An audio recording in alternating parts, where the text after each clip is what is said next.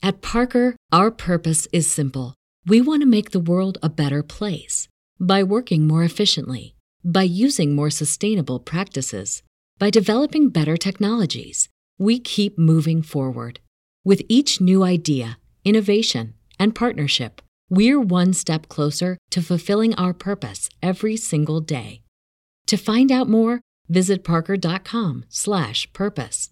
Parker, engineering your success. Welcome to today's episode, which will likely deal with some dark topics and sometimes sweary words, so listener discretion is always advised. For ad free and bonus episodes, click in the link in the show notes for exclusive content. You can support the show at buymeacoffee.com or by giving me a rate, writing a review, or subscribing to future episodes. And with all my marketing blah blah blah out of the way, on with the show.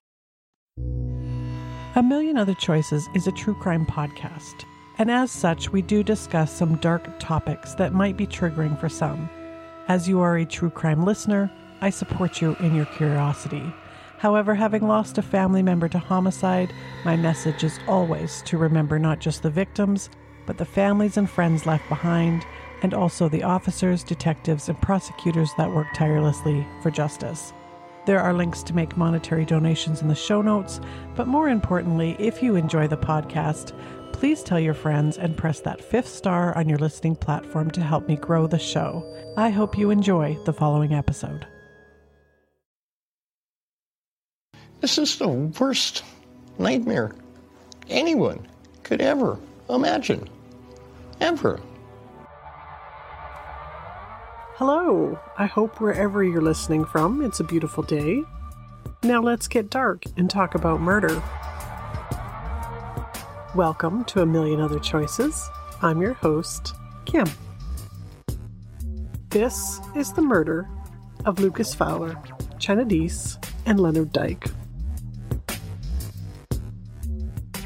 If you are from Canada, you probably know at least parts of this case.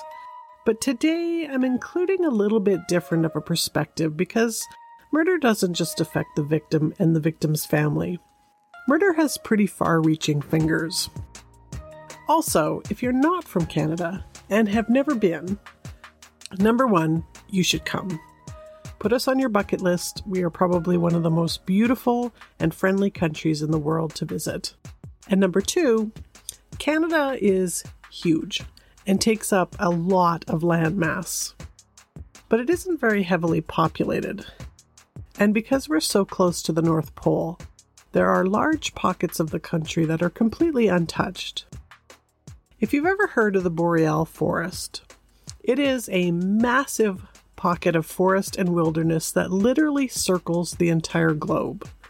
So if you picture a globe and the top is the Arctic, then there's a large ring of trees going around that that includes Canada, Russia, Norway, Sweden, etc. It takes up 1.9 billion hectares of land and is 14% of the Earth's land, 33% of the world's forested areas. Canada's portion of the boreal forest is 28% of it. Now, there are people that live in those areas, 70% of them are Aboriginal communities. This forested area in the Boreal is, is very sacred to them, and they have lived there for centuries.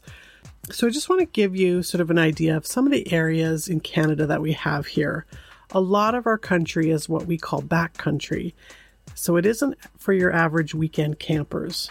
It is beautiful land, and if you have an adventurous spirit, then have at it but I am a city girl and tend to stick to places where you don't have to take a pontoon boat to get to the corner store.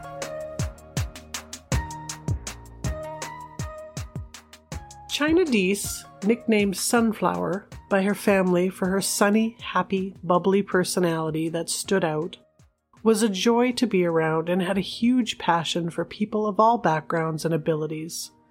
She volunteered at an organization called Joni and Friends Family Retreats and loved learning about new cultures and just having new experiences in general. She was especially passionate about traveling around the world. Pictures of Chynna are of a woman you couldn't describe as anything less than a ray of sunshine. Her parents, Sheila and Dwayne, had seven other children, so she came from a very large and tightly knit family. Based on the names of her siblings Stetson, Kennedy, British, Katie, Caroline, Everest, and Carson, it's clear she shared her parents' free spirited nature and zest for life.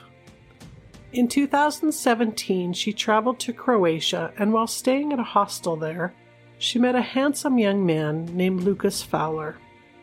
Lucas was the son of New South Wales Police Chief Inspector Stephen and mother Shauna. He was the youngest in his family with older siblings Jacob, Isaac, and sister Savannah. Lucas has made his family very proud by becoming an apprentice mechanic and working hard to save money to turn his dream of traveling into a reality. Although they had yet not met Chynna, they could tell that this girl was special and were looking forward to welcoming her into the fold. One of Lucas's friends said, quote, That man was free. He was living life just how he wanted and showing me that life is there to be grabbed onto and thrown into fifth gear. End quote. I watched a video of him laughing and hanging out with friends and singing along to songs on the radio. The two of them together would have lit up any room, and they were just fun loving. The very picture of youth and freedom. Both of them loved the outdoors. Because Chynna lived in North Carolina and Lucas lived in Australia, obviously theirs was a long distance relationship. But this didn't bother the two of them at all. They connected on trips that they had planned and had decided when they got married, which they and all that knew them expected they would eventually do. They planned to locate in Australia to raise their kids, which Chynna joked was so that their kids would have an Aussie accent. So in 2019, when Lucas came to North Carolina to stay with Chynna and her family for Thanksgiving and Christmas, Lucas secured a job on a ranch in northern British Columbia. Facing his first Canadian winter, he sent a picture of himself complete with a beard full of frost, saying, quote, This is what happens when you're out checking fences on a snowmobile in minus 36. His dad wrote back, Easy way to get a haircut just snap it off. Chynna then traveled out to BC to visit for a bit, and while they were there, besides sending pictures back home to one of her brothers of herself branding a cow, they planned a summer three week road trip to visit some of Canada's breathtaking national parks. They left on their road trip on Saturday, July 13th, 2019, from Fort Nelson, they packed their meager belongings into Lucas's old two-toned blue Chevy van that he had repurposed as a makeshift camper, and they set off, stopping for gas to fill up on the way out. They were headed to Alaska, which I realize is not in Canada, but it was their first stop. Security footage shows Chynna cleaning the windows of the van while Lucas fills it up with gas. They have a sweet hug. Both of them go into the store part of the gas station and Chynna comes out with what looks like a Slurpee or ice cream that she's licking. They are the cutest couple, and I'm very sad for them. They get back into their van and head out. Fort Nelson, BC to Anchorage, Alaska is about 2,100 kilometers or 1,300 miles. According to travelmath.com, that's about a 25 hour drive. Both Chynna and Lucas were experienced at road tripping and also experienced doing so in an old van prone to engine issues. On Sunday, July 14th, they ran into some of these engine troubles. Curtis, a mechanic, and Sandra Broughton encountered Lucas and Chynna broken down on the side of the highway around 3:30 p.m. So they stopped to see if they could help. Lucas and Chynna, having had this issue before, knew that the van was simply flooded so they had pulled out two lawn chairs and were having a picnic while waiting to give the van time to unflood. Curtis was impressed with them and their knowledge and the good spirits that they were in despite their turn of luck. They offered them some food and water and were confident leaving them to wait it out, and they would once again be on their way. On Monday, July 15th, one of Chynna's brothers sent a text to Chynna to see how the trip was going but didn't hear anything back. On that same morning, just after 7 a.m., Trevor Pierre, a highway worker, spotted the blue van parked on the side of Highway 97, known as the Alaska Highway, about 160 kilometers southeast of Watson Lake in the Yukon, and near the tourist attraction that is Liard Hot Springs. He noticed the right rear window of the van was blown out and shattered. He stopped to investigate and found a grisly scene at the bottom of the ditch to the side of the road the bodies of a man with no shoes on and a woman with only one shoe on. It was clear both man and woman had been shot. RCMP discovered after an autopsy on the couple was done that the shots had come from behind and that the damage to their vehicle was not seen by Curtis and Sandra Broughton, who had saw the couple on the evening before. An investigation is immediately begun into their deaths and Lucas's father and two officers from Australia arrive to help with the investigation. Lucas's father, Stephen Fowler. As you know, I may be an experienced police officer, but today I'm standing here as the father of a murder victim. We are just distraught. This has really torn two families apart. Uh, our son Lucas was having the time of his life travelling the world.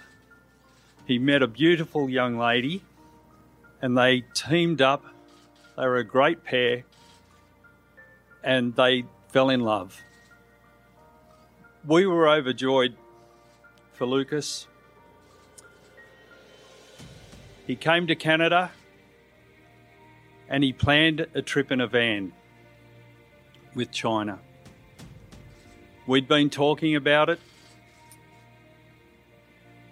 We'd been discussing his trip. And he communicated with us as they were leaving. What happened after that? Time will tell, I guess.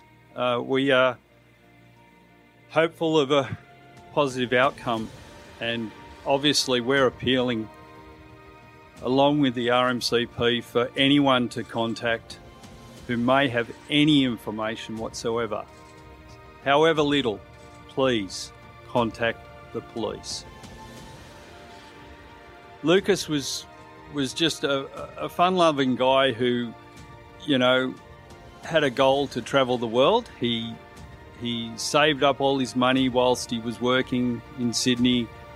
He uh, set out on an adventure with a mate. Uh, along that uh, tour, he met Chynna and uh, they became an inseparable pair. You know, it's it's a love story that's ended tragically. It really is. It's the worst ever love story because we now have two young people who had everything ahead of them uh, tragically murdered.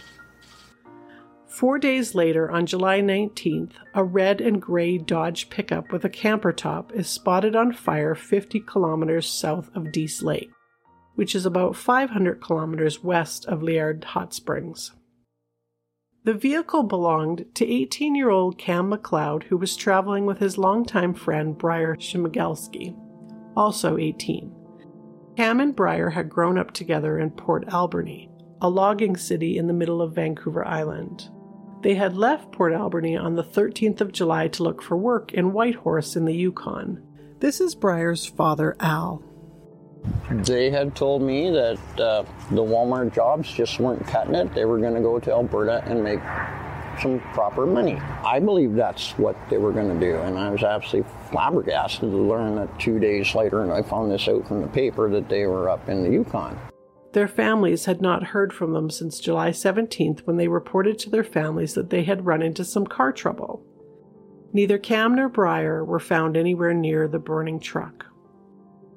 As the police arrive at the scene to investigate, a passing motorist stops to tell them that he has spotted a body at a nearby highway pullout. RCMP that arrive at that location find the body of a man who was between 5 foot 8 and 5 foot 10, heavy build with gray hair and a beard, who is deceased.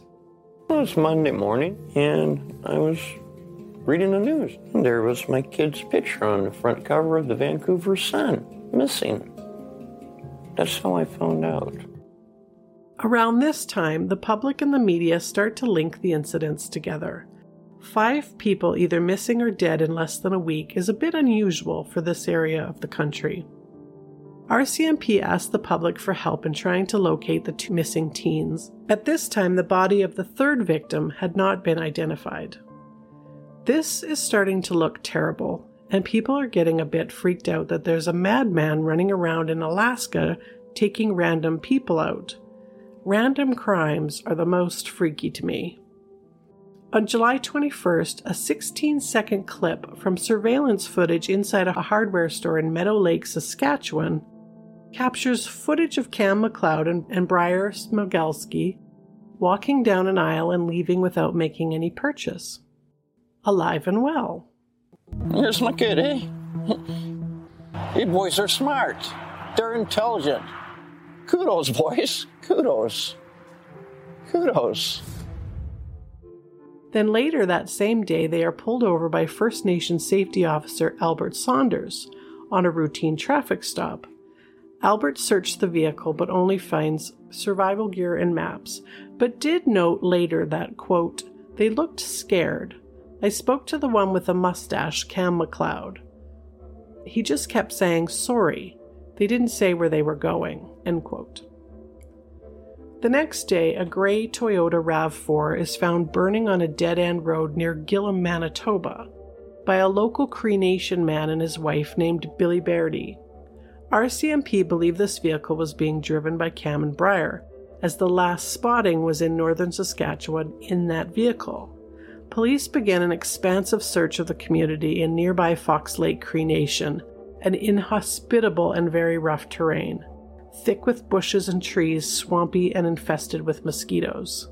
They use police dogs, drones, and heavily armed officers. And they use Billy because he is one with the land there having grown up in the harsh conditions. There are several ways out of the area, and they needed an expert. This is very northern Manitoba, like near the Northern Territories. It is beautiful country, but not accessible and very harsh living conditions. On July 23rd, RCMP officially named Cam and Briar as suspects in the death of Chynna Deese and Lucas Fowler and the unidentified victim. Given these latest developments, Cam and Briar are no longer considered missing. The RCMP are now considering Cam McLeod and Briar Schmegelski as suspects. Now, if you're not from Canada again, you might be thinking, well, nothing about being in BC one day and then Manitoba the next. But to those of us that know exactly how large this country is, they must have been booking it. Going from Anchorage, Alaska to Gillam, you would have to take the Alaska Highway and drive straight through for two days, five hours, and seven minutes. A massive countrywide manhunt is launched, and people in the community around Gillam are warned to stay indoors and be vigilant. On July 24th, RCMP identify the body found there near Cam and Briar's burnout truck near Dease Lake as that of Leonard Dyck, a married 64 year old lecturer at the University of British Columbia and father of two grown children. Leonard lived in Vancouver. He was a botanist who studied the ecology of seaweed. He was well liked and would often lead enthusiastic and interesting field trips for students throughout the Pacific Northwest. An avid camper, often camping rough on his own, he was on a trip to visit his kids when he took a few days for himself for one of these solo camping trips when he encountered Cam and Briar.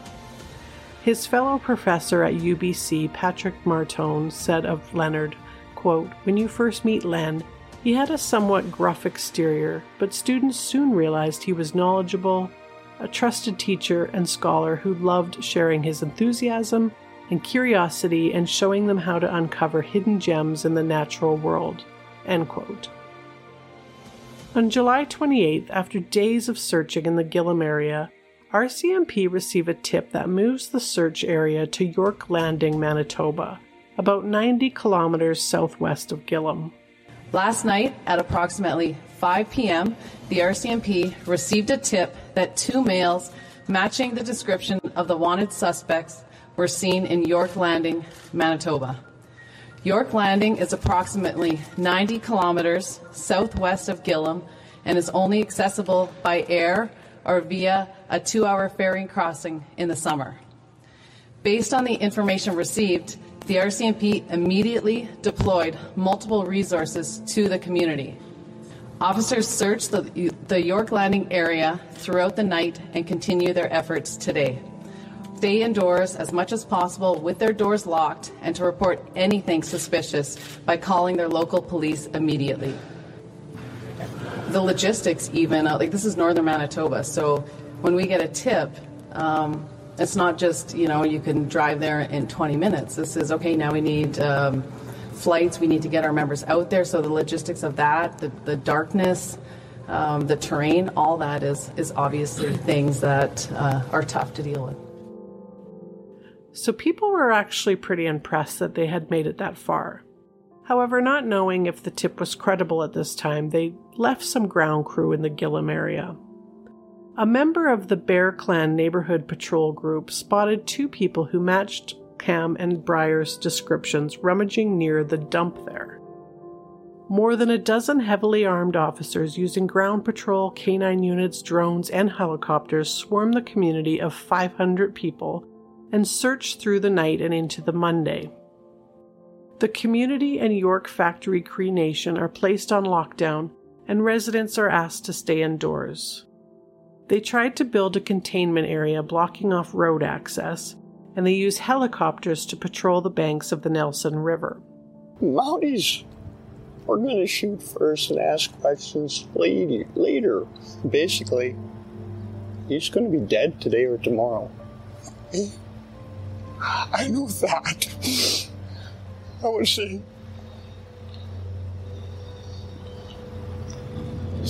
Rest in peace, Brian. I love you. I'm so sorry all this had to happen. I'm so sorry that I couldn't rescue you. I just want to give you a better sense of the area that they are searching for them and what they're working against. This is Clint Sawchuk, who runs an adventure tour out near Gillam. Uh, it's not. It's not really a place to walk. That's for sure. It's it's all swamp yeah, there is there are there's transmission lines, old rail beds, stuff like that. That's uh, not too bad, but you get off the beaten trail and it's it's all swamp. You're up to your waist in water, moss. You'd be soaking wet and bugs would be eating you. And temperatures, it's plus 30 yesterday and it's plus 12 this morning. So not uh, not favorable. That's for sure. Swarms of uh, sand flies um, enough to drive you crazy. There's, you know, there's uh, wolves and bears, and if they're heading out to the coast, we're 65 miles from the Hudson Bay where the polar bears are, so uh, they're not uh, they're not uh, friendly animals. That's always an issue. There's everything up here. It's, it's kind of no man's land. It's scary. Scary being out in the bush if you don't know what you're doing. I don't know. It's it's the end of the road here, dead end. Um, unless they were thinking there's uh, there's winter roads that head out to Ontario. So unless they were, by the looks of it, they're traveling the northern routes. Maybe they thought they could get to roads or swamps.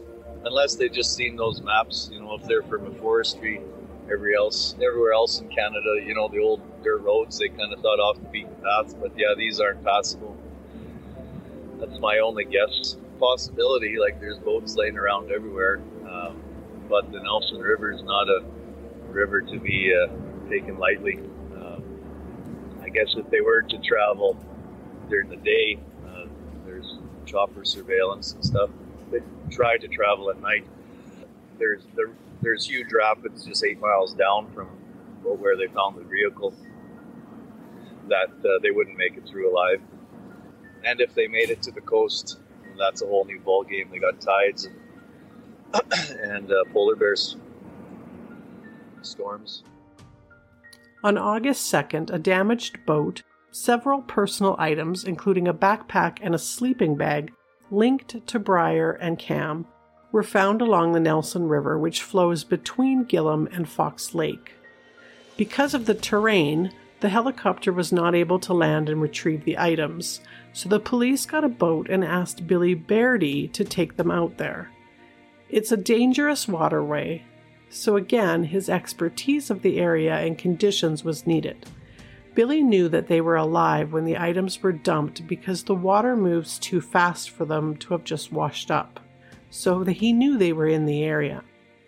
Bairdy was once again called out to take officers on a search of the water downstream from where the items were found. Along the way, the water moves very fast, so it's hard to really see the edges of the river for something specific. But Bairdy happens to see on the banks along the, one of the ravines a raven that flew up as they passed. Billy knew that if there was a raven in the area, it's eating something, and that something is likely dead. On August 7th, they find the bodies of Cam and Briar 8 kilometers from the, burnt out RAV4 found in July. They had died by suicide by gunshot. In September, RCMP released the investigation information that they had gleaned. The evidence included six videos on a digital camera found with their bodies, in which they take responsibility for the murders and say that they plan to kill themselves. One of the two semi automatic rifles that were found near their bodies was purchased legally from, a Cabela's hunting supply store in Nanaimo before the two had made their way to the mainland BC. They had used Cam's possession and acquisition license. The origins of the other, older second rifle had not been determined. Police say that the parts feature several different serial numbers, suggesting that the gun was put together from different weapons over a number of years. They released that Leonard Dyck died from a single gunshot wound, a casing matching one found near Fowler and Deese's bodies was found pressed into the ground. In the videos that have not been released to prevent copycat crimes and give Cam and Briar any added notoriety, the first one is only about a minute long. They confess to the three killings and say that they plan to go to the Hudson Bay and hijack a boat to travel to Europe or Africa. In the second video, which is also about a minute long, Briar says that they have reached the Nelson River and they may have to kill themselves, to which Cam agrees. In the third, Cam and Briar have shaved in preparation of their own deaths and have plans to kill more people. They say they expect to be dead in about a week. In the fourth, they say they have decided they have to shoot themselves.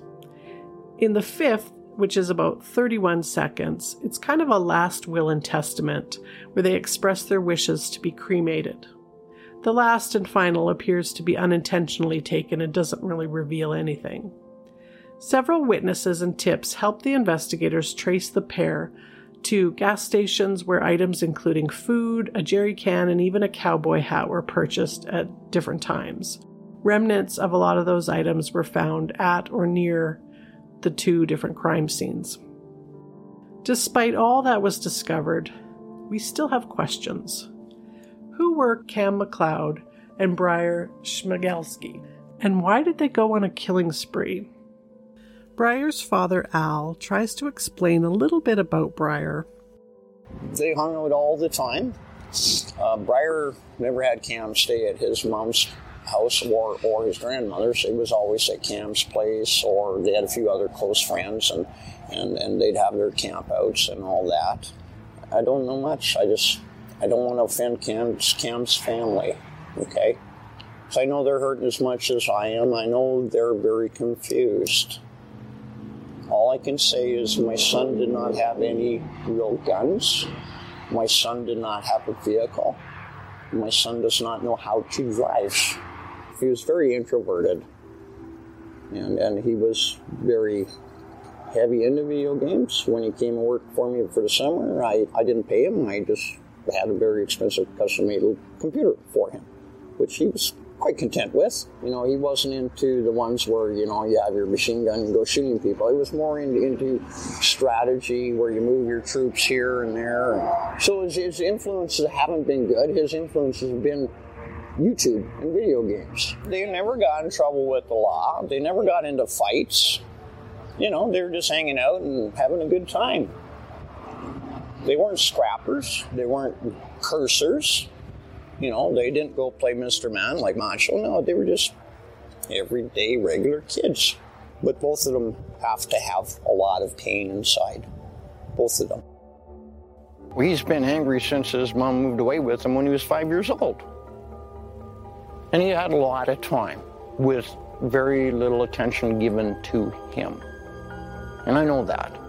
He could have had a better upbringing. He was raised by YouTube and video games. That's who raised him. YouTube and video games. Bryer had a Facebook account linked to an account called Elusive Gaming, which included imagery and themes of far right politics, communists, and fascist things, sexualized Japanese anime, and survivalist video games. It also showed an image of him in military fatigues holding a rifle, and a red Nazi swastika armband, and a knife with the German words for blood and honor on the blade. Another photo showed him in a gas mask. Less is known about Kam McLeod other than that he is 6 foot 4 and 169 pounds. But his father Keith said, quote, This is what I do know. Kam is a kind, considerate, caring young man who always has been concerned about other people's feelings, end quote. Classmates described him as social and friendly but reserved. His Facebook account suggests a heavy interest in communist groups and elusive gaming. It seems there were a lot of warning signs that both boys were troubled and looking to violence and guns to fill some kind of hole that they felt were missing. I kind of hate it when the killer winds up dead. I like answers and I hate wondering. I wanted my son to be someone amazing. I wanted my son to have a future. Like, there's a lot of things have happened. And none of it did I volunteer for. Okay? And none of it do I wish on any other parent little boys on the run, right? It doesn't just happen. Something led up to it. And the fact is, nobody knows what happened out there. We know that this is one of the largest manhunts in Canadian history on two little boys. Unfortunately, we'll, we will never know what specifically drove them to go on a murder spree in the wilderness. But I do remember the manhunt on the news every night for about two weeks. It was frightening, the random nature of the killings, and I remember thinking how they were just kids. Teenagers don't always think like mature adults. Everybody's so quick to judge. I gotta stop. But I guess it's always easy to see warning signs after it's too late. I really don't know how we can do better. We've all seen someone we think to ourselves, well, he's a loose cannon. But how do you lock someone up for something you think they might do or are capable of, but haven't done yet? These kids had no criminal record. Neither did Dustin. Neither did Ian Gordon or Kevin Rublitz. It's scary out there, my friends. Trust no one. Everyone you meet is capable of murdering you.